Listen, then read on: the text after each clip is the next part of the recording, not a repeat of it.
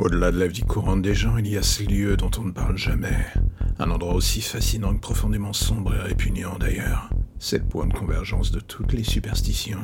La logique n'y a plus lieu, et chacune de vos peurs prend vie au milieu de celle de vos camarades d'infortune. Ce lieu est une zone au-delà des regards, un domaine qu'on n'aurait jamais voulu connaître. Bienvenue dans l'ombre des légendes.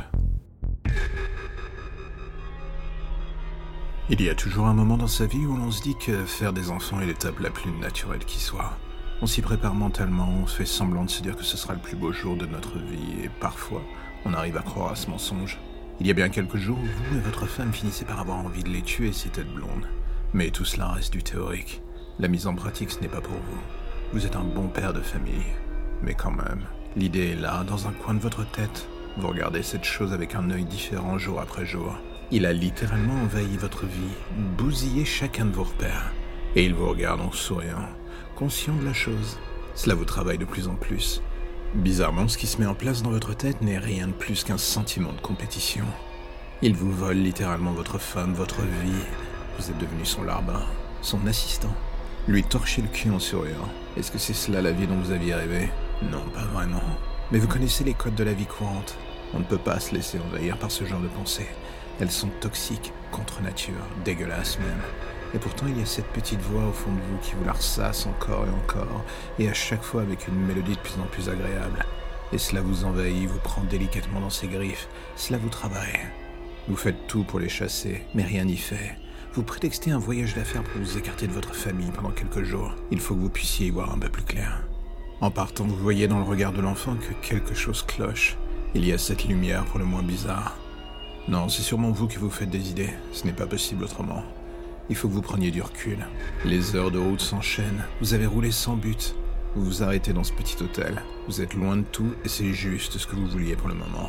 D'un coup, vous voici à nouveau seul.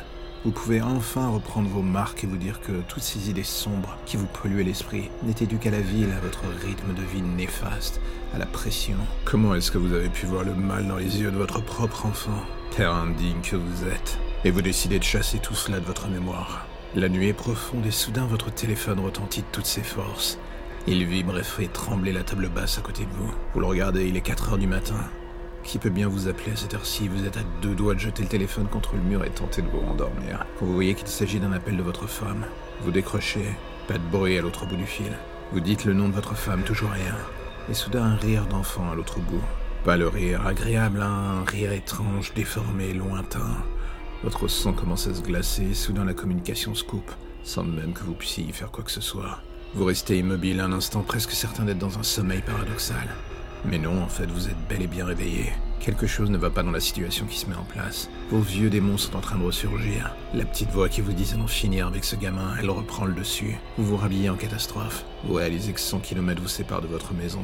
Pas de problème, vous les engloutissez en une traite. Vous êtes habité par une flamme qui vous brûle et se nourrit d'une seule source, celle d'en finir avec ce gosse.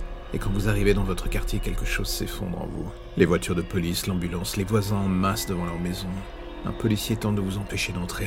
Il vous retient à peine une seconde, vous forcez le barrage. Vous entrez dans votre maison et vous voyez ce corps sans vie sous un drap dans l'entrée. Votre regard se bloque sur la longue traînée de sang dans l'escalier. Un flic présent sur la scène vous dit qu'il s'agit d'un cambriolage qui a mal tourné. Vous ne l'écoutez déjà plus. Une femme policière dans la pièce à côté est avec votre enfant dans les bras.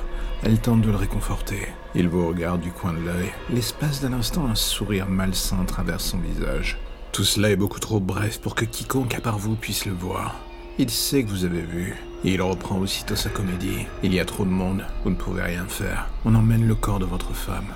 L'odeur du sang qui envahit la pièce vous donne envie de vomir. Vous êtes seul désormais, aux yeux du monde, c'est à vous d'élever ce monstre. Cinq ans plus tard, la vie est une longue succession de nuits blanches, de déprimes, et surtout de tentatives de noyer le tout dans l'alcool. Vous êtes pour beaucoup ce veuf qui ne s'est jamais remis de la mort de sa femme, et qui du coup élève son fils seul comme il peut.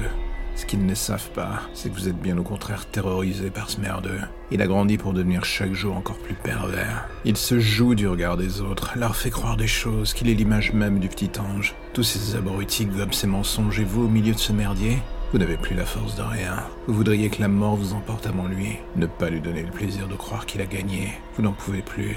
Et un jour vous craquez. En pleine journée, à moitié ivre et vociférant des propos incohérents, vous arrivez dans son école. Vous le ramenez avec vous de force. Les professeurs s'y opposent, crient que c'est contre le règlement. Ils comprennent que quelque chose cloche dans votre attitude. Le fait que vous empestiez l'alcool n'aide pas non plus. Vous faites le forcing, jouez des points et partez avec l'enfant au final. Dès votre fuite, la police est prévenue, mais cela vous ne le saurez que trop tard. Vous roulez dans la voiture à vive allure. Vers où Pas la moindre idée. Un coup d'œil dans la boîte à gants? Le pistolet est là. Vous allez en finir et soudain il se met à vous parler. Ce n'est plus la voix enfant, c'est autre chose. Un visage enfantin et une voix sortie d'un véritable cauchemar. Tu veux vraiment me tuer? Tu devrais utiliser un couteau comme celui que j'ai pris pour tuer ta pute. Mais cela demande des couilles de regarder celui qu'on veut tuer dans les yeux. Regarde-moi, minable. Vous êtes en sueur, un nouveau regard dans le rétro central. Ce n'est plus le monstre, mais bien votre enfant. Un enfant qui hurle et pleure, il est terrorisé, vous fermez vos yeux et secouez la tête. Savoir retentit à nouveau. Regarde-toi, misérable merde, jamais capable de rien. Tu penses que je suis ton ennemi Jette un œil dans une glace et tu verras bien pire.